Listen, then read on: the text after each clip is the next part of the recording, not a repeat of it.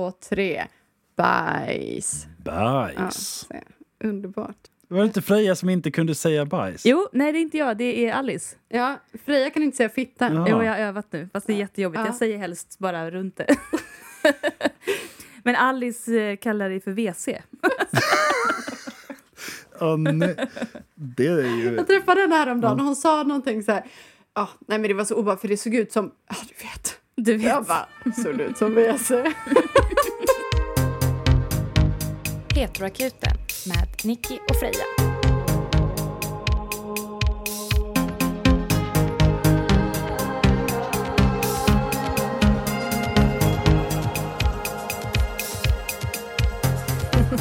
Henrik! Hej! Var sitter du någonstans? Eh, jag sitter i mitt sovrum i Skarpnäck. Men det är inte på samma ställe som jag var sist va? Nej, nej, eh, precis. Du har inte varit här. Jag, du var och hälsade på mig i Bagis, i Bagarmossen. Där bor jag inte längre. Där bodde jag i sju år, men sen flyttade jag eh, typ 400 meter genom skogen till Skarpnäck. Ja, vi kanske ska berätta hur vi känner varandra också för, eh, för Ja. lyssnarna. Och för mig. Ja, nu är vi fullständigt liksom, eh, exkluderande, bara snackar eh, som att vi har känt varandra i evigheter. Berätta du, Nicky, det är väl lättast. Eh, ja, alltså jag tror att vi träffades första gången när jag var praktikant till dig. Nej, jag tror det var Erik Jonasson som bara tipsade om dig och sa att vi Ah. båda var ganska hyper.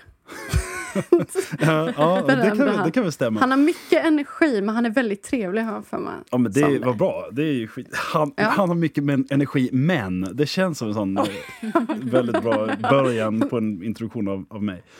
Eh, nej, Men det måste varit så. Jag, jag var i alla fall och, och, och föreläste på Musikhögskolan några gånger i Göteborg och där fanns du och Mm. sen så blev det lite praktiksväng och sådär. Då var jag med dig och var någon slags ljudassistent när du jobbade med Historieätarna, där med julkalendern. Precis. Du har ju jobbat med massa eh, roliga ljudgrejer och sen så helt plötsligt så vet jag inte vad som hände men du hamnade framför kameran. Jag har ju egentligen inte eh, presenterat mig här. Jag har inte gjort det på något Nej, proffsigt nej, gör sätt. det. Ja, men jag är, gäst hos er idag och jag heter Henrik Wahlström och jag eh, är eh, kreatör i mediasvängen och håller på med tv och massa grejer däromkring. Men det, anledningen att jag är här är väl egentligen på grund av att jag har ett Instagramkonto eh, som har börjat bli ganska stort på kort tid. Så jävla stort. Ja, men det har blivit, ja, jag fattar inte. Alltså, jag hade väl 5000 följare i februari och sen så nu plötsligt så är det 31 någonting. Komma tre. 31,3. Du, har- du har koll. Eh, nej, men det, det, det, bara, det växer hela tiden. Eh, och det där började som ett eh, humorkonto av något slag. Jag bara la upp lite vad jag hade lust med. Jag siktar inte mot någonting med det här kontot. Alltså jag har fortfarande inte tjänat en spänn på det. Jag har inte försökt göra det. Utan det har bara varit, okej, här kan jag lägga upp vad jag vill, när jag vill.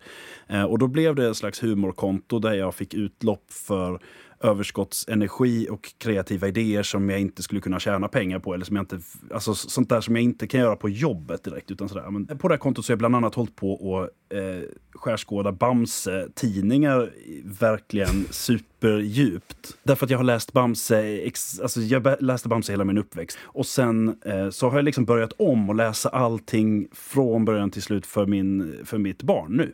Och då upptäcker jag massor med kul, konstiga grejer. Dels saker som är skitmärkliga på riktigt och sen saker som blir väldigt kul när man tar det ur sin kontext och skriver kanske en annan caption till det.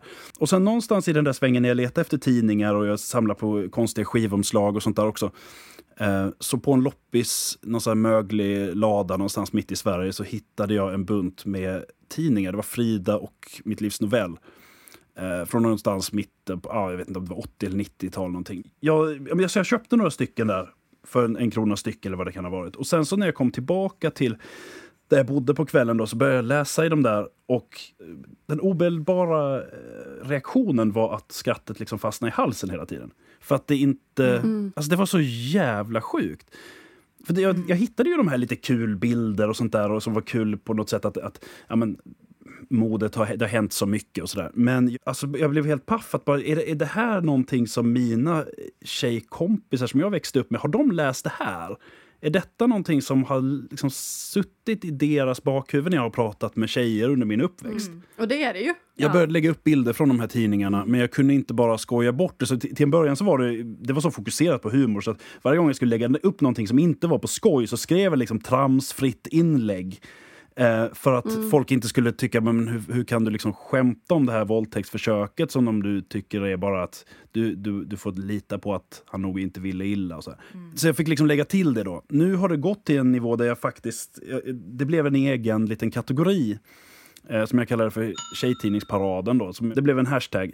Och där har jag lagt upp massor nu. Det blir på allvar. Och, och jag har liksom grävt mycket mer i det här. Det, har ju blivit, alltså det började med de där två, tre, fyra tidningarna i den här ladan. Nu har jag ju alltså hundratals och hundratals tidningar. Jag har liksom hela årgångar och samlar på mig mer och mer för att kunna få ett, liksom en helhetsbild och kunna liksom se hur saker har förändrats. Och liksom kunna, alltså en konstig grej tycker jag är att till exempel om man läser 70-talets tjejtidningar, Starlet och sånt där, då finns det ganska mycket råa bantningstips och det finns tips om liksom hur man, och ingen kille gillar en tjej som ser sur ut och sånt där. Eh, som man, man kan tycka, det är väldigt mycket liksom folkhemsfeeling fortfarande. Sen på 80-talet så händer det grejer och liksom både Frida Veckorevyn blir ganska mycket poptidningar. Det är jättemycket musikreportage och det är liksom mode och sådär men det är på, ändå på ett ett, det liksom blir en klart bättre tidning. Och sen på 90-talet så skiter det sig fullständigt igen. Och blir mycket värre. Det blir liksom en självhatstidning nästan. Ja, alltså på 90-talet så blir det 90-talet. blir jättemycket ehm, sånt där. Och det är ju jätteintressant att kolla på också, för det är inte så att de medvetet säger nu ska vi göra en självhatstidning, utan det blir mer att de, de försöker skriva om faran med anorexia och bulimi och sådär. Men de ser ju inte själva att de har så... Alltså de tappar det så fullständigt. För de skriver till exempel, det finns ett exempel eh, i en, i en eh, Veckorevyn där det är ett utdrag på flera sidor ur en, en, eh, det är en novell som är skriven av en, en kvinna som hade ätstörningar och eh, svälte sig till en sån grad att hon blev tvångsmatad med, med sond på sjukhuset. Och när den liksom, novellen tar slut så är de mitt på en sida, så resten av sidan använder de till att man kan söka till att bli Fröken Sverige och har liksom en supersmal eh, baddräktsmodell. Och det är liksom på samma sida. De har liksom bara delat på det med en linje. Ibland så blir det ju väldigt tydligt sådär att de försöker göra en sak och de misslyckas fullständigt. Eh, och och ett exempel är till exempel i Frida eh, från 95. Eh, då skickade de med en liten bilaga som hette Älska din kropp. Det är en liten minitidning som du kan liksom nypa loss från, från tidningen och behålla. Eh, och den är tänkt att peppa dig att tycka om din kropp. Eh, och det känns liksom toppen. Tills man läser den. Ja, men, men den grejen är att de försöker ju här. Liksom. För, till en början så känns det som att okej, men här har de ändå tänkt. För att det börjar då med, de har fotograferat normala kvinnokroppar och de är normala. Det är liksom flera olika sizer. Det är, inget, liksom, det är ingen som har svält sig. Eh, utan det är liksom en, eh, det, det kan inte jag lova. Men det är helt vanliga kroppar. Kvinnor som är med där med sina mått och sina vikter, berättar om sina komplex och andra saker. Och liksom, de har försökt göra någonting här. Men sen halvvägs genom det här så går det åt skogen. För att vad de då går till är att, ja, men är det, hur, hur, hur, vad, vad vill killarna då? För det måste ju vara det som spelar roll. Så att halvvägs igenom så gör de istället så att de går på stan och frågar killar, vad tycker de? Vad, vad ser de först på en tjejs kropp och hur ska de attributen se ut för att vara nej. attraktiva? Eh, vilket såklart då är att liksom, men, så här, Roger, 19 år, säger att en, en slank, härlig mage är en signal om helheten hos den kvinnan. Eh, Och liksom Niklas, 16 år, som säkert inte har legat än, men han säger i alla fall att brösten ska vara av en storlek att de får plats i handen. Ja, men han säger i alla fall att så länge de inte är jättesmå eller jättestora så spelar det ingen roll. Men det betyder att vem som helst känner ju då att Det är ju antingen eller. Antingen är det ju fel, eller så är det fel. Jaha. och sen så följer de då upp det här. De frågar massa killar på stan hur ska kroppen se ut. Och när man har fått veta det så går de på nästa som är en, ett, en, en träningsguide hur man ska punktbehandla sina olika eh, fula delar. Ja. Mm. Eh, så att här ska man då få, dem, få kroppen att se accepterad ut. Liksom. Magmördare 1 Mm. och magmördare 2. Det här ska du göra fem gånger om dagen och sådär. Så att de försökte ju liksom sådär att nu ska vi lära folk att älska sin kropp. Det är det de till och med skriver på omslaget av den här.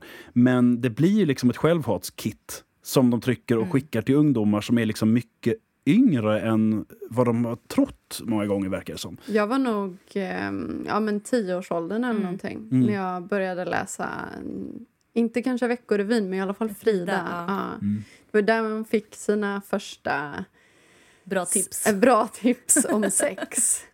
Mm. Eh, Hur ja, du suger av honom utan att bita. det är faktiskt Ja.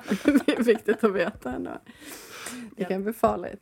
Du läste aldrig den här typen av tidningar när du var, när du var ung? Nej, alltså jag minns det en gång. Det fanns en, eh, vid ett enda tillfälle som jag och en kompis hade liksom kommit över en sån tidning. Och då var det ju jättespännande att läsa det för att vi liksom gick i mellanstadiet och det var ju liksom snäppet över kropp och knopp i eh, KP.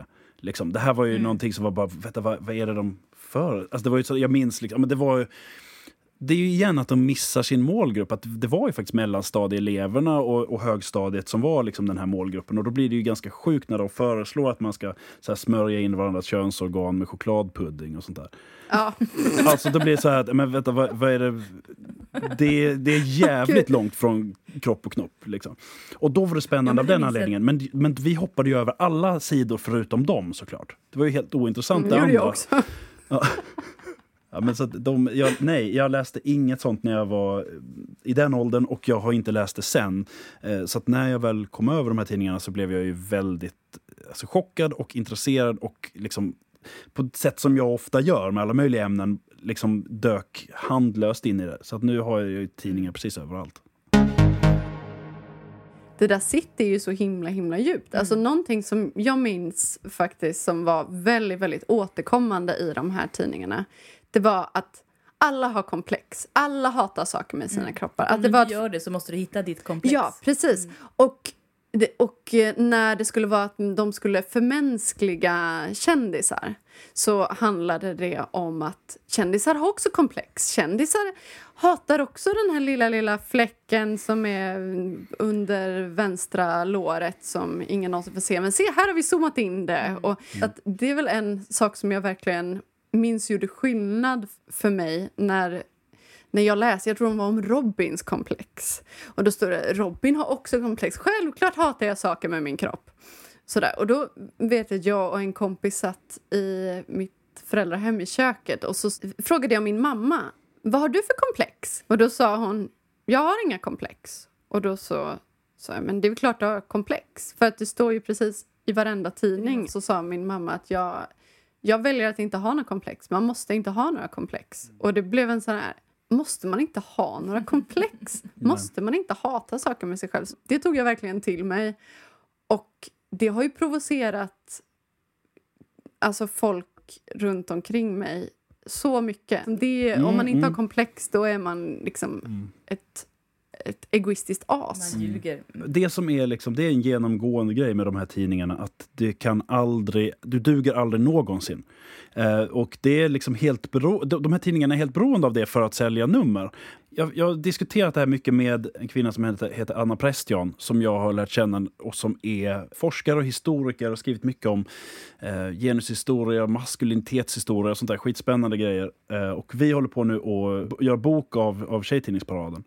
Eh, och går liksom till djup, på djupet på massa grejer. Eh, och vi har hållit på och diskuterat det där massa, bara, varför, va, vad vinner de på att, kvin, att kvinnorna svälter sig? Liksom? Det är bantningstips överallt i de här tidningarna på 90-talet. Men vad vi liksom landade i där var ju det att de, de är inte alls ute efter att deras målgrupp ska bli smalare. Det vinner de ingenting på. Utan det de vinner på är att de, de håller målgruppen missnöjda. Alltså de måste fortsätta inte vara nöjda för att de ska behöva känna att i nästa nummer står det hur jag liksom blir lite bättre. Eh, och de här kängorna går åt alla håll då, liksom, så att det, det är något fel på dig hur du än ser ut. Och det finns ett exempel, eh, till exempel i en eh, i en Frida från 1994 där de, det är test hela tiden ju. Alltså A, B eller C. Liksom. Eh, och det här fallet så handlar det om hur fixerad du är vid dina komplex. Oh, yes. Apropå det du sa. Är du, kom, är du komplexfixerad? Eh, och då är det liksom så här, fråga fyra är att du har en träff med en kille för första gången. Ditt största problem är A. Hur ska jag ha råd att fettsuga mig innan fredag? B. Kommer han bli för tänd om han ser mig i en tight topp? Eller C. Vilken stoppning ska jag ha i bhn? Det finns inga andra alternativ än de här. Utan det är antingen så är du för tjock och känner det och har panik över det. Eller så har du för små bröst och har panik över det. Eller så tror du att han kommer bli för tänd. Och om du liksom ser då, du får ju olika poäng för de här då. Liksom. Eh, och om du svarar i enlighet med eh, A eller, eller C så är det liksom att ja, men du har jättemycket komplex eller ja, du har ganska mycket komplex.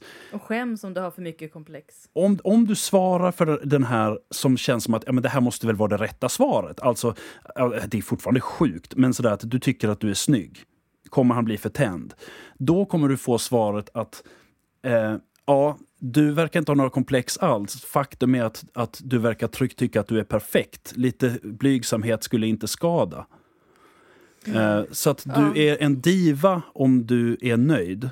Och eh, det är liksom, du vill inte ens hamna där. Nej, och får, har du alla komplex så är det antagligen inte bra heller då. Då, har du, då är Nej, nej. osäker och det är osexigt och ingen kille kommer gilla dig. Jag tänker på de här utskicken. Du fick ju det antagligen för att vi växte upp samtidigt och man fick eh, reklam eh, från typ bindföretag eller hårborttagningsföretag eller så. Ja, ja. Eh, för att man var bara en tjej i rätt målgrupp. Men fick man det som kille? Fick du typ reklam från Gillette eller andra eller typ rakhyvlar eller någonting sånt? Nu är du i tonåren, här är en liten bok om dig. Nej, för de är väldigt. Kondomer. intressanta. Ja, Mm. vi fick kondomer, jag fick rakhyvlar, jag fick hårborttagningsmedel, jag fick bindor, tampong. Alltså, och det är ju, blev man ju lite glad för, oh, gratis produkter. Men då kom det alltid ett häfte och då skulle det vara liksom, dels hur man använder produkten men också en eh, ja, men, självförtroendes kross som gör att jag vill använda den här produkten. Och jag minns den här eh, hårborttagningsmedlet, vit tror jag det var. ja, ja. Mm. Eh, och då är det så här, är du också en afghanhund? Men I gud. Nej, den har jag inte Och så är det skrivet som en dagbok. Så här, dag nummer ett. Åh, jag känner mig så ful, mina ben har långt hår. Jag känner mig som en ful, äcklig afghanhund. Jag vill inte gå ut i skolan, jag vill inte visa mig på stranden. Vad Alltså afghanhund är ju typ en av de tjusigaste hundarna. Ja. Och dessutom så har de så här lent, mjukt, långt. De kan inte ha vetat hur en tyckte afghanhund ser typ, ut. ja, jag kände bara, vad, vad fint. Tänk om man hade så, ja. Ja, och så ska man läsa dag för dag. Sen så tre, dag tre blir hon väl tipsad av sin kompis. För att hon gick inte ut på stranden eller disco eller vad det var. Så sa kompisen, du borde använda det här. Ja, ah, vad bra. Perfekt. Och det kändes inte alls och det gjorde inte ont alls. Och det är jättebilligt i affären. Gud vad bra. Nu behöver jag aldrig mer känna mig äcklig. Som en afghanhund. Det är ju exakt samma. Men vi ska ju faktiskt ta hjälp av den här de här tidningarna nu. Mhm. Genom dig. Ja. Så ska vi ge svar. Jag, jag, var på nära, jag var nära att skriva på, um, på Instagram att du skulle vara vår Tommy ikväll. Jag Åh det gud, kanske skulle vara Tom. fel. Alltså Tommy får vi ju då förklara vem det är. Alltså, fråga, Ja. Du tänker på Ja. fråga, fråga Tommy i, i Frida Story. Ja. Alltså det är en karaktär som jag... Alltså jag vill så gärna hitta vem det var som gömde sig bakom det här namnet. Eh, för att jag har slängt ut Ja. hans bild och försökt få veta, så här, är det någon som känner igen honom? Hade Eh, han en bild? Ja! Jag trodde han inte hade någon bild. Nej, han hade en bild, men det känns som en sån riktig bildbanksbild, för han är för snygg. Liksom. Ja. Men, men grejen med det här då, det är att alltså, i Fridas eh, novelltidning, Frida Story, så hade de en frågespalt som var om du vill fråga en helt vanlig kille. Och med helt vanlig kille betyder det då att det är en, det är en vuxen man helt utan medicinsk utbildning. Som ska svara på frågor om, om sexologi eller vad man ska kalla det. Liksom. All, alla möjliga frågor som du undrar vad killar tycker. Eh, och han svarar ju så fucked up. Alltså, han svarar ju så, så dåligt. Lä- Läste du den som om... Eh, Ja. Ja, fy fan. Ja, jag kanske skulle... Ja. Ja. har, vi, har vi tid? Får jag Men läsa ni upp kanske ska den? ge ett exempel? Ja, Ja, ja, Nicky absolut. Ja, men då måste jag ju tipsa om, om, om Tommys eh, så här sköna stil. Ja, men det är i alla fall då eh, 91 eh, i Frida Story så är det en tjej som hör av sig som är 15 år och som har ett, ett stort problem. Alltså, jag kan ju läsa, så här, så här skriver hon. Hejsan Tommy, jag är en 15-årig tjej, note 15-årig, ja, eh, som har ett problem. Jag är kär... barn. Ja, precis. Jag har ett problem. Jag är kär i min 30 år äldre lärare. Alltså inte 30-årig lärare, utan 30 år äldre lärare. På rasterna mellan lektionerna går vi in på toaletten och hånglar. Ibland har vi petting tillsammans. Ett problem är att han är gift och har en dotter som går i parallellklassen. Jag vet att vårt förhållande aldrig kommer att vara någon längre tid och vill därför att det ska bli slut. Men om jag gör slut så kommer han troligen att sänka mina betyg i de tre ämnen jag har honom i. Snälla Tommy, ta upp mitt problem för jag är väldigt deprimerad. Hur ska jag göra? Uh, en som dras till äldre män, kallar hon sig. Tommy svarar så här. Det var onekligen en besvärlig situation som du försatt dig i. Det enda sättet som jag ser som gör att du skulle kunna komma ur det hela utan sänkta betyg och med hedern i behåll är att prata med din skolpsykolog. De har tystnadsplikt och kan kanske verka så att din lärare inte börjar sänka dina betyg eller bråka på annat sätt. Det bästa är naturligtvis att se till att inte hamna i den här typen av situationer. Vilket förstås kan vara svårt om man blir kär, men även i kärlek måste man tänka efter före handling. Annars kan det sluta som det gjort för dig. Gud, vem är det som ska tänka efter här? Ja, det är helt otroligt. Och sen så fortsätter han då att det här, dina problem behöver inte bli en offentlig historia om du pratar med någon som kan påverka läraren och som du vet kan hålla tyst. Det är det enda råd jag kan ge dig. Så det här är alltså, det, det är en vuxen man som ger rådet till en omyndig tjej att hon ska hålla tyst och inte outa den här andra vuxna mannen som tar på henne. Som är en lärare i skolan. Den här pedofilen. Mm. Skulden är fullständigt på den här flickan som utnyttjas av en person i, makt, eh, liksom, i, i maktposition. Man kan ju ana att Tommy har gjort något liknande. Det känns lite som att han... Vad tycker Tommy är okej, undrar ju jag. Alltså vad tycker han är så här att ah, men det här är nog lugnt så länge det inte kommer ut? Ja, Okej, så att jag, Jag tänker- är ja, Tommy precis. hos er idag menar du? Ja, en uppdaterad version. Ja, men så här, du, du är en helt vanlig kille som, eh, s- som då hjälper våra lyssnare att svara på frågor om sex och relationer. Mm. Det är perfekt. Sen kanske du kan ge lite bättre svar, får vi kanske hoppas. För du har ju fått jättemycket frågor. Och vi har också fått massa frågor. Mm. Så vi kanske ska dra igång lite. Absolut.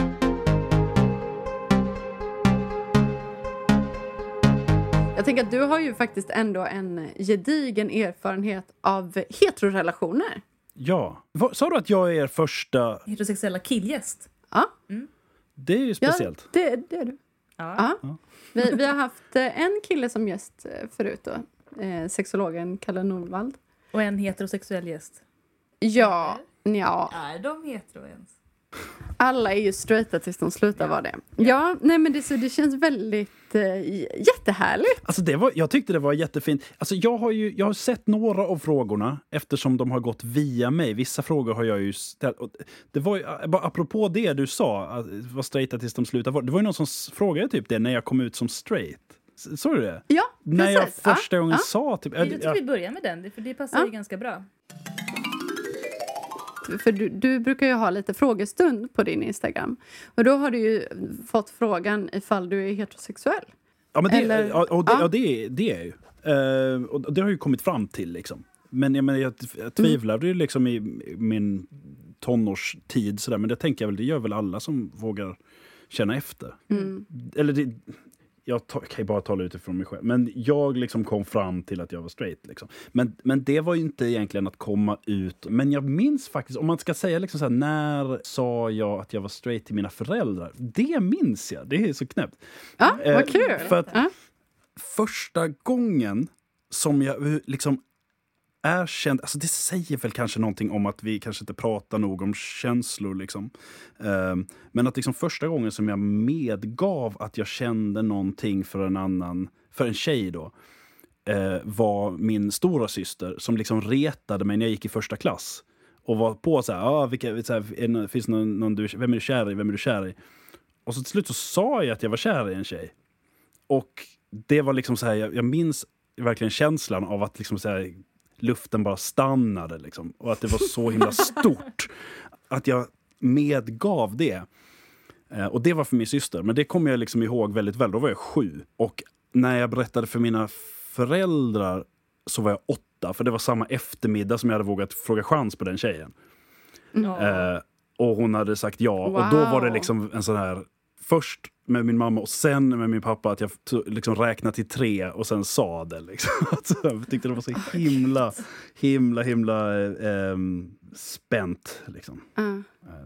Så att, för att det var ju någonting konstigt egentligen. Att, Det är då är man ju liksom verkligen ett barn. Sju, åtta, ja visst, sju, åtta. Att liksom medge att man tänker på andra på något sånt där kärlekssätt. Liksom, var ändå som att lite komma Men ut. särskilt bland killar skulle jag säga. Alltså för jag tänker att eh, bland tjejkompisar och så som jag hade när jag var liten. Hetsar man ju varandra. ja, ja, men också så från att man är väldigt liten att liksom, min mamma pratade jättemycket om men vem är du kär Liksom från att jag var pytteliten och jag var ju kär i folk hela tiden. Sen så när jag började bli kär i tjejer då tystnade Mm. påhejningarna kring det där. Men just med killar så var det så mycket med, ja men tjejbaciller. Ja, men det var kanske det som gjorde det då. Alltså det kan, det, ja, men ja, men det, kan, det kan säkert vara, eh, alltså ligga någonting i det. Att det var Mm. laddat för att jag var kille. Absolut.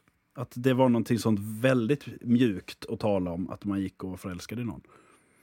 Mm. Men både du och jag kom ju ut när vi var sju. Ja, nej jag var åtta faktiskt. Åtta. Mm. Ja. Så Mm. det är ju samma ålder. Ja. Mina föräldrar fick gå på allvarliga samtal också från när jag var fem för att jag onanerade på vilan. Mm. Så att eh, jag, jag, jag var absolut inte tidig i min fysiska utveckling men i, i annat var jag väldigt tidig. Det är väl toppen. Men då har vi svarat på Alla fråga nummer ett. Vi Ja, kommer ju tappa räkningen. vi har fått en fråga om vad du har för dialekt. Mm, den tenderar att komma. Eh, det är lundensiska. Det är den, den Mm. akademiska skånskan kallas det. Det är jag och Mm. Måns Zelmerlöw och Katte Sahlström. De, det är en... Det är, Det är ni tre. Nej, det är, en, det är en hel stad. Men, men det är just bara den staden som låter så. Det är därför som folk eh, tappar bort det så mycket och gissar på Blekinge och Halland och allt möjligt. Det är en skånsk satsmelodi med rullande R. Om jag bara Mm. byter till andra R så hör man direkt att det är skånska. Ja, Det det är det ju ingen sant. Jag har inte tänkt på det. Ja, men, men det Ja, är verkligen. lundensiska. Och den, den, har, den har slipats bort mycket ändå och blivit någonting ännu sjukare. Eh, av så här, fem år i Göteborg och sen tio år i Stockholm. Och så där. Eh, Ja, det är, men eh, det är när jag var sjukt. barn då pratade jag ännu mera. Då var det så här jätte, det jättemycket finska. melodier. Nej, det är inte finska. Det är ju lundensiska. Det är den trevliga lundensiska skånskan. Ja, vilket är det sämsta sextips du har läst i en tjejtidning? Ja, men, det, är, alltså, men de, okej, det, finns ju så mycket, det finns ju så mycket. Och det finns så mycket att man ska smörja in varandras könsdelar med olika eh, preparat. Ja, men Det är mycket sås. Sylt My- och honung. och Ja. men det, det blir så Jävla kladdigt. Ja, det blir så äckligt när det ska, ska blanda sig med andra vätskor. Inte. Men, Men kommer du ihåg den O'boy-reklamen? Nej. Gud, alltså jag kan fortfarande, jag mår dåligt över den fortfarande. En tjej tog mjölk i munnen och killen här tog jag verkligen. O'boy-pulver och så Åh. hånglar de. Ja, fy fan, Åh, det- nej. det den kommer jag visst ihåg. Gud, den hade jag förträngt. Det Åh, går verkligen. ju inte att Nej, tycka jag, om. ja, alltså det, Åh, det var så äckligt. Jag tror att det kanske var där reklam. mitt så här, lite avsky och lite äckel inför hångel. Mm. Det, det är kanske där, där det När, det, när man blandar in mycket mat eh, så Ah. blir det... fel. Nej, men, men, okej, det, det har gjorts jättemycket dåliga sextips. Dels eh, liksom dåliga svar och sådär. Man vet ju inte i vilken mån de hittade på på redaktionen. Eh, men, Nej. när jag, men de jag har hunnit prata med som ändå har jobbat på olika sorters redaktioner säger att det skrevs faktiskt in. Alltså att det är Mm. liksom en myt att allting var påhittat. Det skrivs in till oss. Det, vi hittar inte på. Nej, nej. Nej. men precis. Där funkar det ju. Och, men sen samtidigt ehm, så vet jag en som jobbade på en annan tidning som var senare som sa att hon hittade på... Nej, fan, jag ta bort det. Nej, du behöver inte vara orolig. Min mamma har skrivit horoskop i Svensk Damtidning och sånt där. Ja men precis, ja, men för det, där, det, det var någon som skrev till mig också att, som, som satt och skrev både frågorna och svaren till sexspalten Oh, yes. i åratal utan någon utbildning. Liksom. Så att det, där, det finns ju. Tommy. Men sen så är det, alltså, ja, ja visst, men alltså Katarina Janouch är ju ett unikum, och det är ett mysterium alltså. För att hon har ju, hon har ju blivit skogstokig, eh, alltså i, idag är Ja. hon ju högerextrem, eh, väldigt, väldigt märklig. Eh, men när hon skrev för Veckorevyn så var hon förvånansvärt vettig. Hon liksom vågade säga från. Hon liksom, alltså det här är inte helt generellt genom alla år, men hon har gett många liksom korrekta svar om man ser liksom rent medicinskt. Och även liksom när det gäller etiska grejer så har hon varit jättemycket sådär att träffa aldrig den här killen igen, eh, polisanmäl och sånt, vilket man väldigt sällan ser i- till exempel Mitt livs novell. Där är det åt helvete, det är skitdåliga svar. Men hon var, alltså Janouch var bra, men även där så var det, det finns ett exempel om man ska se på de sämsta sextipsen. Det var ju ett tillfälle 1993 eller 94 när det var en tjej som skrev in och berättade att hon konsekvent har sex med sin hund. Och Katarina Janouch svarar att det hör väl inte till vanligheterna kanske. Men det är inte hon olagligt. Ser, men hon ser inget fel med det. Oj då. Alltså det är inga problem. Det är inte ett, så här att hon tyckte synd om tjejen som nog var väldigt ensam. Men hon försvarade fortfarande. Att, ja, nej men det är väl livet. Alltså, och det är ju, det är ju o, schysst Obehag. och oskönt på alla, alla sätt och vis. Eh, Men det var väl inte olagligt då tror jag? Nej, det var Nej, du, jag kan, vet du hur kort tid sen som det blev olagligt igen? Alltså det är typ ett par år sedan bara. Är det, är det sen Det det, här att på ett kön stryka på Ja. någonting som för en hund luktar eller smakar gott? Ja. Nej men alltså grejen är att ehm, homosexualitet och tid och lag avkriminaliserades samtidigt. vilket, ja, ja. ja, nej men om homosexuella ska få hålla på då får man, kan man ju lika gärna hålla på med djur. Eh, ja, det avkriminaliserades och sen har det gjorts olagligt ja, igen. Det, Ja, båda var olagligt och sen så tänkte de, nej men klart man ska få knulla sina djur, tänkte världen. Och, och sen så efter på många påtryckningar och många år, typ 30 år senare, liksom, blivit olagligt igen. Rättelse. 70 år var det lagligt att ha sex med djur. Det blev olagligt igen den 1 april av alla dagar, 2014. Ja, men så de- den är ju, den är ju, eh, det är ju ett, otroligt dåligt sextips. Men sen så är det också mycket det här att de, eftersom de så, eftersom de så eh, missar eh, sin målgrupp så himla ofta, att de missbedömer eh, målgruppens ålder så tillvida att de tänker att det är en äldre målgrupp. Att ja, men det är väl liksom mellan 20 och 30 som läser Frida. Fet chans. Alltså det är inte, det är liksom 10 till 16, 18. Och där till exempel att de som skriver de här, de tar liksom för givet att man har, har flyttat hemifrån. Vilket ju är bara som jättekonstigt för den som läser. Och det har jag hört fler som har, som har skrivit till mig om att de blev liksom hajade till när de läste i liksom högstadieåldern. Så att när en kille gör slut, en av positiva är att man inte måste trängas i lägenheten med honom längre. Liksom. Och att hans grejer inte ligger överallt. Alltså det var så här, såna icke-problem. Du måste inte tvätta hans strumpor. Exakt, sånt där. Klassiker. Ja. Jag, jag, jag hade en period när jag försökte läsa Frida-tidningar för att jag tyckte det var coolt. Mina kompisar läste det. Och jag började också bita på naglarna för att det var lite coolt att bita na- på naglarna. Det slutade jag med ganska snabbt för det var bara, det gjorde bara jätteont. Men eh, jag slutade ganska snabbt läsa Frida efter att jag läste rådet. Det var en tjej som skrev in och sa min kille vill att jag ska suga av honom och jag vill inte. Jag har försökt en gång men jag tyckte att det var äckligt. Och jag vet inte hur jag ska säga nej. Och tipset var eh, det behöver inte vara så farligt. Ett tips kan vara att suga på en mintkaramell innan så du inte känner smaken. Alltså, Och då, kände jag nej. ja, det där är ju... Men vilk, var det i Frida sa du? När jag tror att det var Frida. Ja. Det var en sommar, jag var på Gotland, jag hade köpt en bunt tidningar, precis som du, ett knippe med eh, Okej. Frida, Okej-tidningar och Bamse. Det var i samma hög faktiskt. Yes! Och några, några 91 Karlsson. Det går ju inte. 91 går ju inte att skratta åt. Jag tror att jag köpte dem Eh. kanske 2000 och de var från 97 kanske. Okej. sånt. Mm. Den lär väl dyka upp, då får jag höra om mig. Mm. Så fort det är till eh, Mitt livs novell så blir det ju sämre också. Alltså för att det, Mm. det, det är så mycket dåliga svar. Eh, och då he- heter det liksom Fråga doktorn eller Hjärtespalten och det är lite olika så här vad de heter. Där de liksom bara sållar in breven var de pass, platsar liksom. Eh, men där är ju mycket, alltså det var en, jag har en framför mig här som är liksom en, som, en kille som skriver in som är 22 år. Eh, Wow. och undrar 22 om, också? Alltså, Gammal man. och Han undrar om, om det kan vara farligt med analsex. För att när han eh, skulle sätta på sin tjej så började hon skrika av smärta och svimmade sedan av en stund Nej, eh, när han gud. trängde in i henne. Så nu har hon frågor. Är det möjligt att prova igen eller skulle det vara farligt på något sätt? Eh, Alltså- Och det här att de inte använder något glidmedel, skulle det ha underlättat och mildrat smärtan, tror du? Eh, Eh, är kanske. detta något för alla eller är det bara för vissa? Han vore tacksam för svar eftersom han inte vill göra sin flickvän illa på något sätt. Nej. Det var ju fint. För sent! Han bara tjoffade eh, in en lite där. Och, och, men hon svarar ju då liksom att vad, vad tycker din tjej? Har du frågat vad hon tycker? Eh, att de bör använda vaselin? Eh, Vaselin! men menar, det är Det var det enda som fanns då. Ja. Ehm, analsex passar inte alla av olika orsaker. Bland annat så är nerver och slemhinnor känsligare hos vissa. Agneta. Alltså, det- Hos vissa. det- Alltså, Man, Man, behöver ska ju töja. där ta upp liksom att det här, ni måste prata med varandra, du kan inte göra så här. Det här är liksom tvärnej det här du har gjort. Men istället så Du blir det rent medicinskt. här Börja med ett Att hon lillfinger. faktiskt svimmar. Ja. Nej, det är helt Ehm. fruktansvärt. Ja. Vi kan ju bara tipsa alla lyssnare om att köpa en bunt på loppis när ni har möjlighet att se själva. Det är underhållande och skrämmande på samma gång. Mm. Precis. Det, det, Mm. jag, jag läser de här med liksom någon slags road förfäran. Ibland så blir det kul.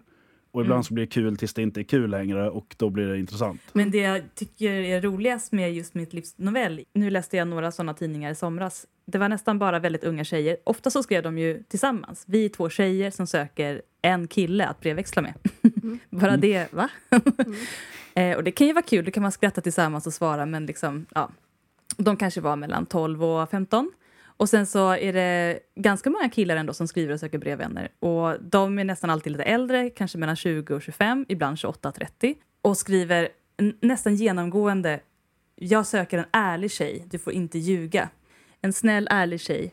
Ibland Japp. så skriver de att hur hon ska se ut, hon ska vara blond, hon ska ha långt hår och så vidare. Eller du får se ut hur du vill. Ja, precis. Gärna stora bröst och smal midja. Men det här att det är två tjejer, då bara ser man de här konversationerna framför sig. Det är två tolvåringar som, som skriver till en kille och säger hej, jag är 20. jag, jag ser ut så här och så här och så här. Och han, åh vad kul, vill du träffas? Och då skrattar de och säger, ja möt oss här och här. Och så kommer han dit och så tittar de och så skrattar de och så går de därifrån. Ja, jag gjorde det. Ja, jag också. Och så nästa gång så skriver han igen ändå och försöker. En ärlig tjej, tack. Men det är bara några tolvåringar som kommer svara igen. Men alltså de här, det där är ju hela tiden. Alltså det är, Ja. Jag har framför mig här en som är en, hej, en kille på 17 år som vill ha brevvänner i åldern 12 till 14. Uff, alltså vad fan. Gärna från Finland. Varför bara 12 till 14? Vad är det för fel Ja. på det? Och sen så, det, så där fortsätter det ju högre upp också. Liksom, ja, men, Stockholms kille på 30 år som vill träffa en tjej 17 till 25. Du bör vara slank, gärna blond och blåögd. Mm. Eh, fräsch, långhårig kille i anstalt söker vän. Ah, du vet, det är bara, vänta nu, det här är inte bra. Eh, och sen den här, den här har jag aldrig fattat riktigt. Alltså det känns som att det bara är sorgligt och jag försöker inte skratta över det men jag förstår inte. Eh, se hit, jag är en 25-årig kille som är allergiker. Jag söker en handikappad tjej från Stockholm. Va? Eh, han, alltså allergiker söker handikappad tjej. Jag vet inte. Jag vet inte. Det är Va? bara det. Och svar till Davids stjärna. Men sen också, sen, sen går det ju åt överstyr. Alltså, eh, den här. Hallå med två å. Jag är en kille på 44 år som söker en tjej som sätter ärlighet högt. Ja, det ser jag. Ja. Och som inte är ute mycket på nöjen. Stanna hemma liksom. Nej. Tycker du dessutom om musik och hemmakvällar vid tvn kanske vi passar ihop. Svar till romantiken lever. Och detta är alltså en tidning för liksom, tonåringar. Fritzl. Du bör gilla 44 små år. trånga rum med många lås. Ja. Eh, Hallå? Jag, jag, jag läste en så... Men det var, det var inte Frida, det var någon sån Allers tidning. Och det var så här, en kille på typ 25 år som söker eh, brevvänner, tjejer för typ relation. 12 till 14 år, gärna tvillingar. Man bara, Ja, där satt den liksom. Tvillingarna, det är då man känner bara det här kommer det ske liksom, någon slags experiment. Och det, åh, fy fan vad hemskt.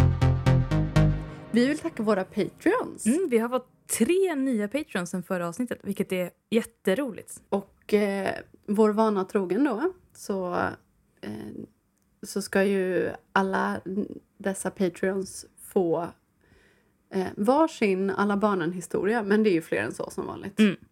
Och vi kan till, jag, jag tänkte på en sak här också. Alla kanske inte vill gå ut med sitt första namn. Nej, Så om ni blir Patreon och känner nej men jag vill inte ha ett Alla barnen-skämt på mitt namn. jag Skriv vill inte att, ha något jävla skämt. Säg att ni vill ha ett Alla barnen-skämt på ett annat namn. Det kan vara ett mellannamn eller ett smeknamn eller något. Alltså, Eller skicka till er privat. Ja, går ju också självklart det går också bra. Då kanske vi får lite, kanske skriver några extra då. Mm. Okej, vi börjar med vår första nya Patreon. Ja, det gör vi. Som är Tove. Åh nej, det är mina sämsta. jag tänkte att jag skulle avsluta med dem för då var publiken lite uppvärmd. Nej. Liksom. Nej, okej. jag kastar mig rätt in. Okej. Men jag kan göra den första om du vill. Ja, gör det. Ehm, och eh, då vill jag läsa den första på finlandssvenska. För annars funkar det inte. Jag kommer också läsa på dialekt. okej. Kör hårt. Alla barnen spelade fotboll utom Tove, för det var hennes huvud. ja, det var bra. Det var bra. Jag, alltså, jag vet inte vad det här är för dialekt. Jag, jag skrev det för, för att det skulle vara en otroligt dålig dialekt. Jag tror att det här är en blandning mellan skånska och uh, gotländska. Om ni nu kan föreställa er hur det låter. Okej. Alla barnen blev förstådda, utom Tove. För hennes dialekt var för grov. Ja, jag vet. Förlåt. Nej, men det var... Tove var jättesvårt att rimma på. Nej, det är jättelätt. Jag kom inte på något. Jag försökte komma på någon med behovet på slutet, Ah, men eh, det snyggt. kom inte på något. Ja, det men du får Okej. upp till bevis då. Okej, nu kommer min andra. Jag tar den på göteborgska. Mm. Alla barnen blev uppätna av vargen, utom Tove. För det var hennes lilla vovve. Åh, det var bra. Ja, det var bra. Där fick du till det. Och här är min absoluta botten Ja, någonsin. Här. låt den komma. Mm. Alla barnen döpte sina barn till Love, utom Tove, för hon döpte sitt barn till O- O- Ove.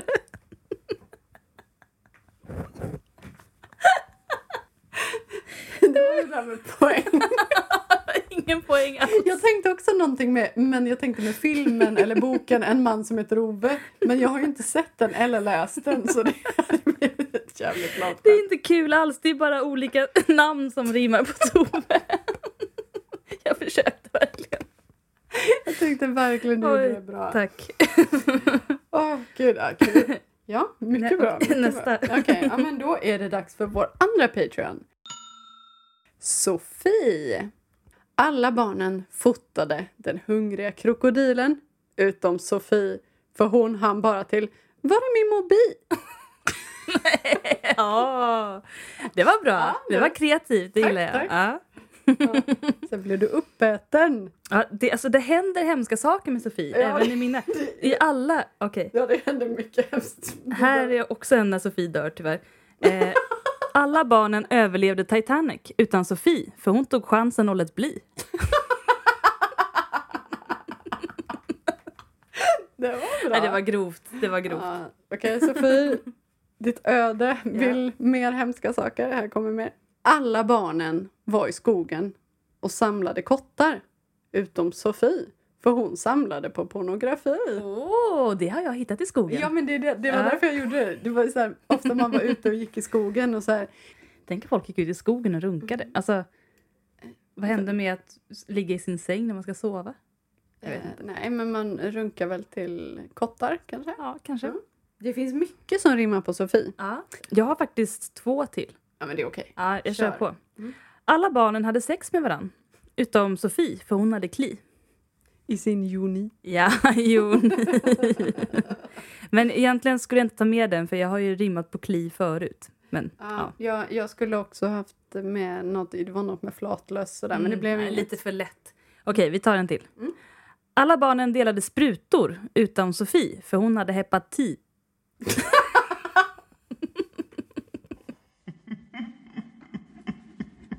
Hepatit. Det blir bäst när man fuskar. Ja, ja, det är väldigt bra. Mm. Okej. Då tar vi vår tredje Patreon. Gabrielle. Yes. Och här kommer en riktig hårding. Alla barnen gjorde ansiktsmålningar med fingerfärg. Utom Gabrielle, för hon använde skarpell. Nej, usch. oh, det var grovt. Det är ju lite, ja men det blir en tatuering. Mm. Permanent. Ja, Scarification. Coolt. Väldigt coolt. Mm. Det, det är ju inte som att man får liksom rosor av oss när man blir Patreon. Man får en kränkning på rim. Okej, alla barnen fick julklappar utom Gabrielle. För- Gabrielle. Ga- Gabrielle, för hon var inte snäll. Hon fick en smäll. Ja, antagligen. Jag får kanske förklara för de som inte har koll. Jag är ju väldigt inne på skräckisar och sånt där. Mm. Så där har vi den här lite skojig.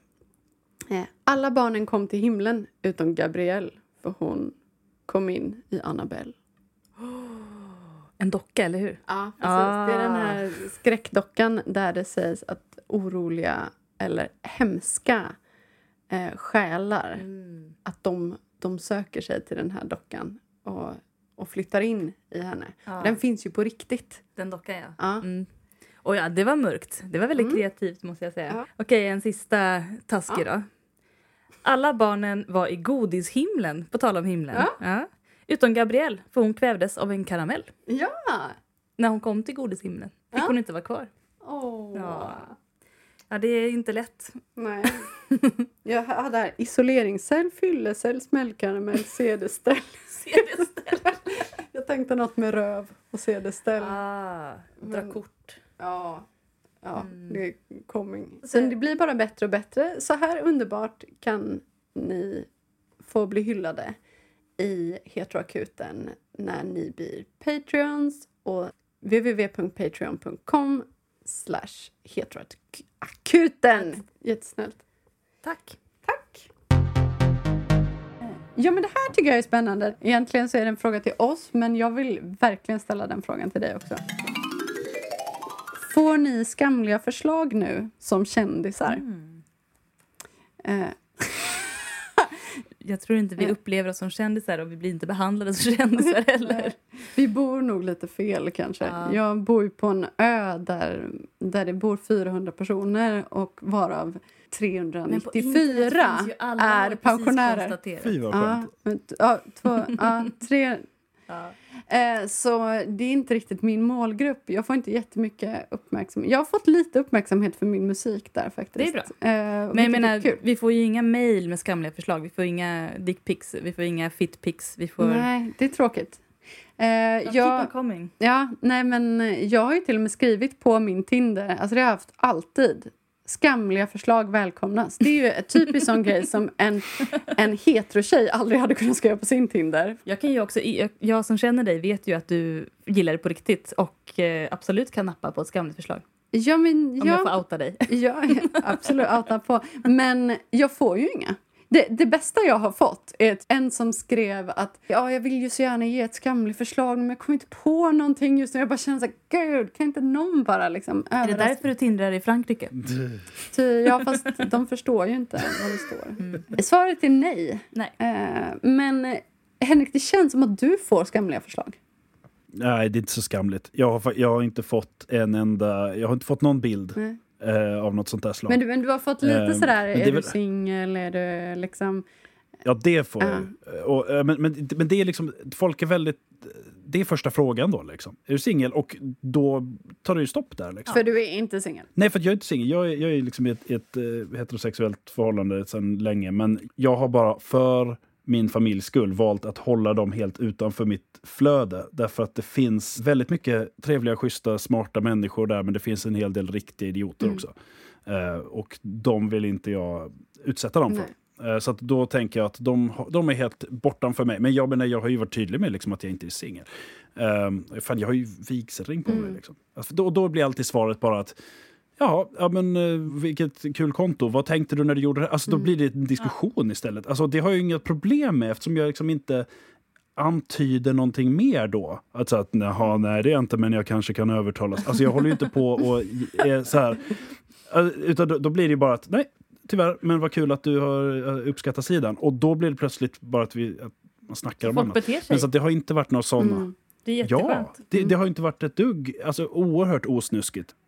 Nej, ing- inga sådana där eh, skamliga förslag. Mm. Det har varit någon som har friat direkt. Det men Det men det är inte riktigt skamligt, det är bara kul. Nej, men jag, har- sen jag, jag blivit så medbjuden på så här, kom, kom på fika eller sånt Mm. där. Ib- ibland så har det varit helt fullständig vänskaplig basis. De vill faktiskt fika och prata om en Mm. grej. Och det är ju bara kul. Eh, och sen så i andra gånger så, så har det varit mer mellan raderna sådär att jag vill komma hem till dig och titta på dina tidningar. Mm. Alltså, du vet, då blir det så, Dricka ähm, te. nej, vi skippar Mm, det. Ja, men det är lite Dricka- skamligt. Det är ju lite...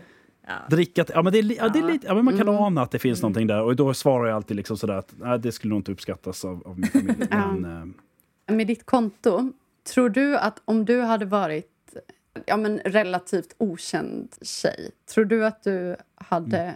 haft lika många följare då? nej, nej, nej. Alltså, det här är ju någonting som jag återkommer till hela tiden. Mm. Att det är ett jätteproblem. Det här jag gör är så jävla lätt Alltså det här jag gör är liksom att jag läser tidningar med liksom stort intresse och jag lägger mycket tid på det. Men jag antar och gissar och analyserar och skriver på en jävla telefon. Mm. Sen tycker folk att det är fascinerande för att jag är kille. Folk är så svältfödda. Ja, ja det- men det är det som blir... Alltså, jag är övertygad. Och hade jag gjort så att mitt Instagramkonto hade hetat Tjejtidningsparaden bara. Jag tror absolut jag hade kunnat få kanske... Alltså, det hade kunnat bli 20-30 000 följare på det också. Men det hade inte blivit sån hyllningskör till att vad vad fint att du gör Nej. det här. Mm. Ifall jag hade kommit sagt att det var en tjej som gjorde det. För då är det bara som att det är någon som, som tar itu med sin egen ungdomslitteratur. Liksom. Eller bara en bitterfitta Ja, det kan det också vara. som inte får knulla. Nej, men, så det är ett problem. Det finns en del av mig som skruvar på mig när jag får beröm för det här. Därför det är lite som att man berömmer sin kille för att han hjälper till med disken. Alltså förstår? Det är som att det här är tjejen. Passa barnen. Jag eller med barn. Jag, är- oh, min, man, min man är barnvakt ikväll. Det här är ett uppriktigt intresse från mig. Det här är ingenting som jag, varken tjänar pengar på eller skaffar tjejer på. Nej. Utan det här är jag är intresserad av tidningarna och jag skriver om dem.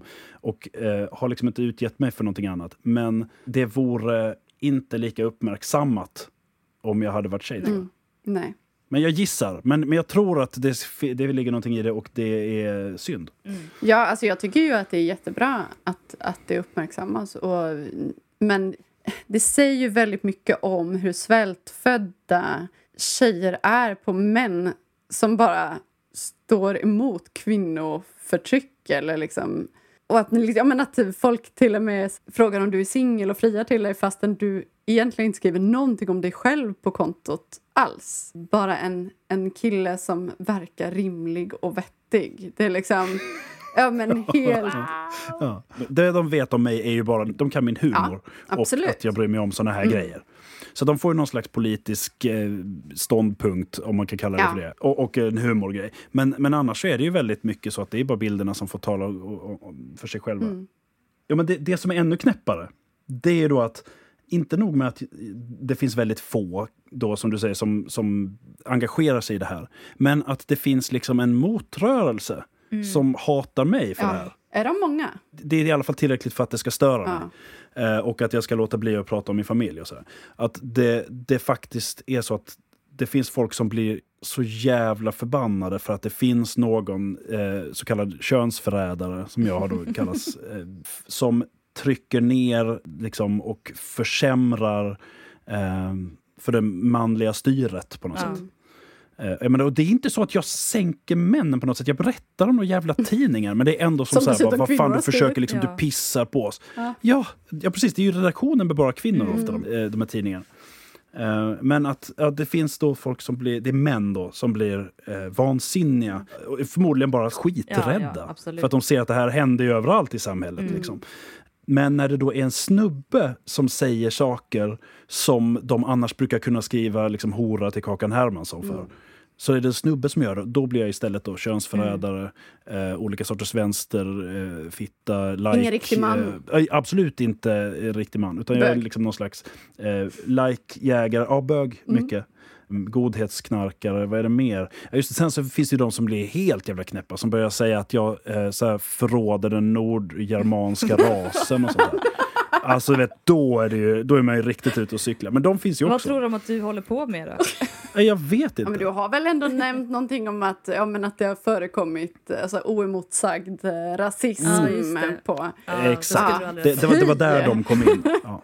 Det var så de hittade Mm. mig, för att jag typ hashtaggar rasism och de söker på det. Och bara, Ja, "Det här jag." fan Wow, wow. söker på hashtag rasism om man är rasist? Ja. Ja, men det är det jag tänker, de måste ju göra det. Jätteroligt. Det är så de hittar mig. För att de är så såhär, men nu vem, vem ska jag vara arg på Ja. ikväll? Liksom. Eh, glida in där med sin så här vargprofilbild. Det, det är läskigt. Då kommer fråga nummer någonting. Hej Heteroakuten! Tack för en bra podd. Jag har en fråga som är sexrelaterad. Jag är i 30-årsåldern, kvinna, och är sedan några månader tillbaka tillsammans med en ny partner, man. Jag tycker generellt att vi har ett bra sexliv. Han är lyhörd och har bra feeling samt att jag känner mig avslappnad tillsammans med honom. Problemet är att jag upplever honom som blyg, vilket jag aldrig varit med om med någon kille förut. De flesta män som jag har varit med vill gärna ha det ganska upplyst i rummet. Man får nästan övertala dem för att skapa någon slags stämningsbelysning och släcka strålkastaren och vill gärna se min och sin egen kropp i olika vinklar. Killen jag är med nu vill helst släcka lyset och är inte speciellt benägen att inta någon mer exhibitionistisk ställning.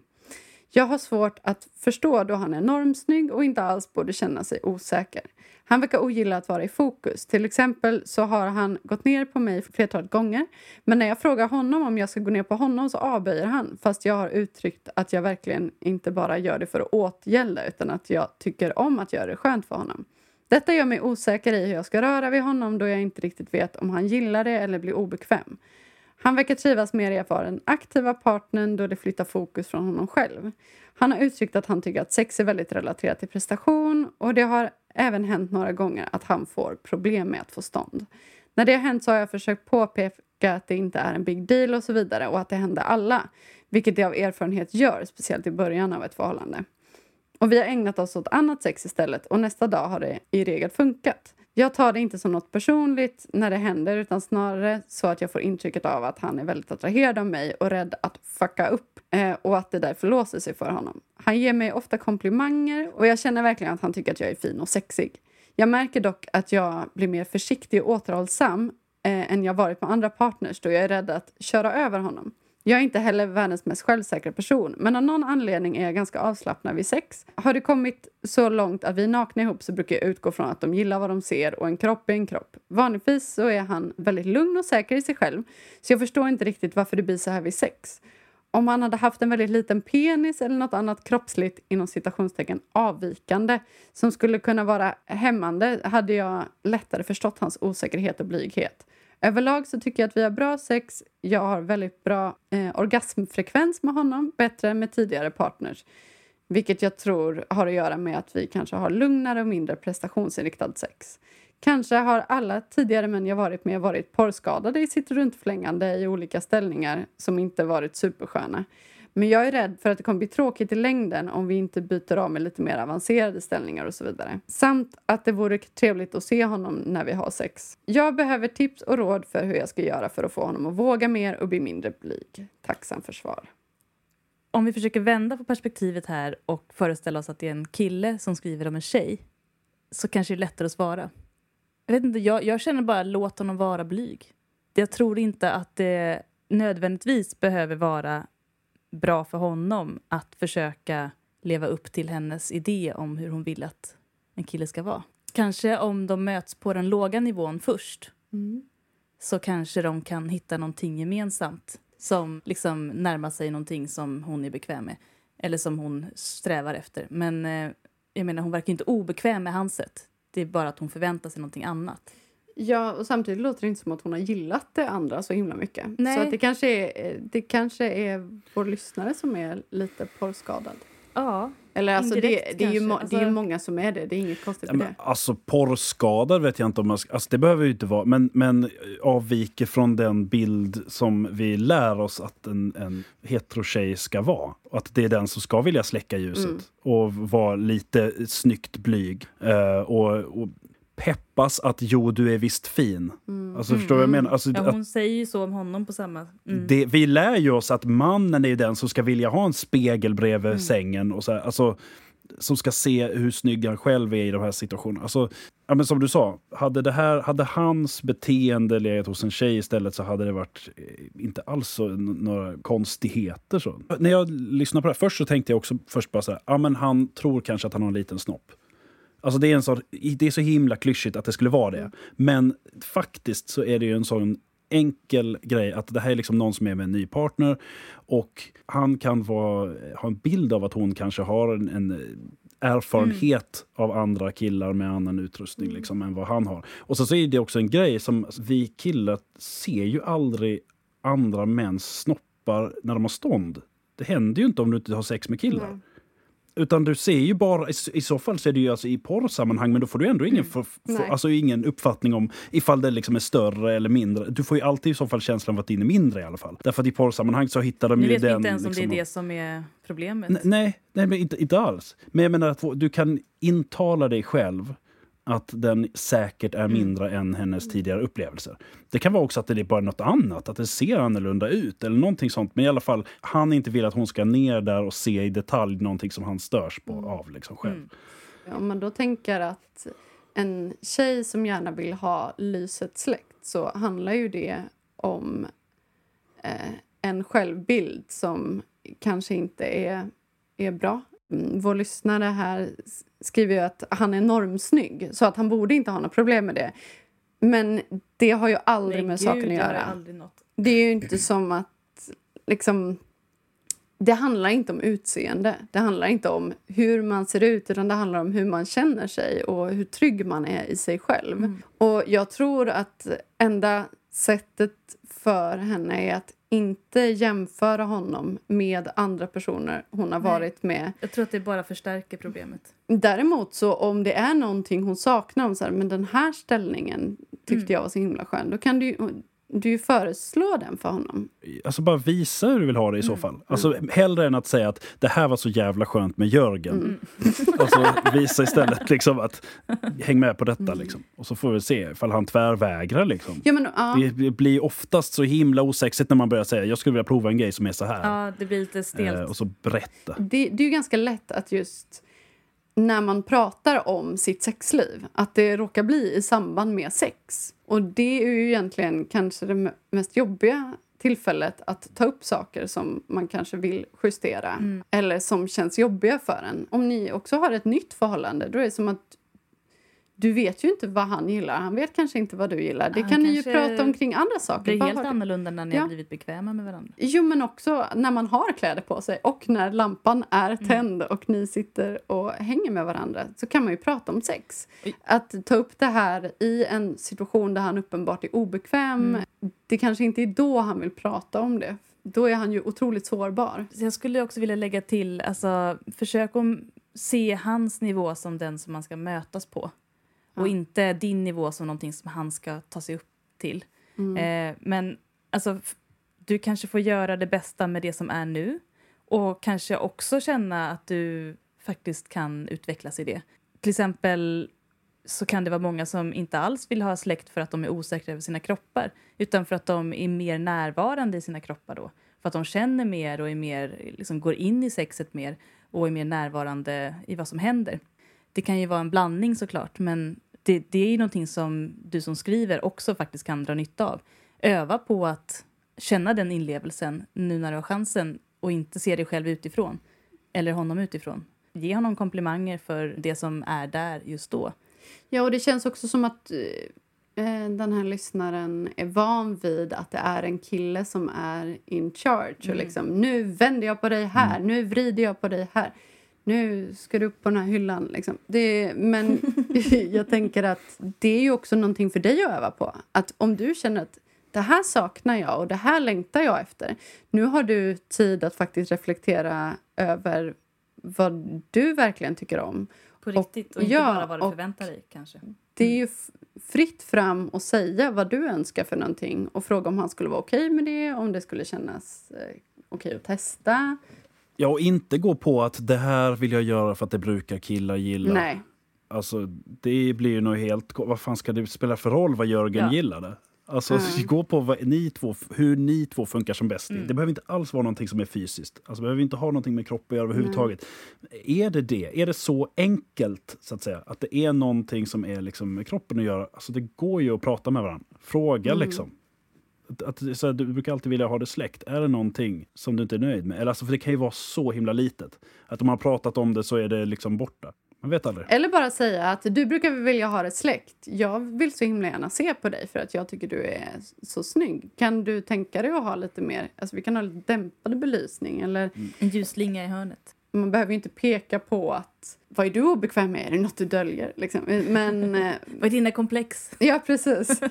Ja, men också säga att du, jag vill så himla gärna suga av dig. Ja, eller, eller kanske bygga upp en stämning runt det mer. Inför Att det. man kan skicka ett sms och säga fantiserar om att suga av det. Alltså någonting Ja, sånt där. precis. Det, det är ju svårt när man känner att något är känsligt för en annan, men det kanske inte är det. Alltså ofta så luckrar man ju upp någonting bara man börjar prata om det. Återkoppla gärna till oss.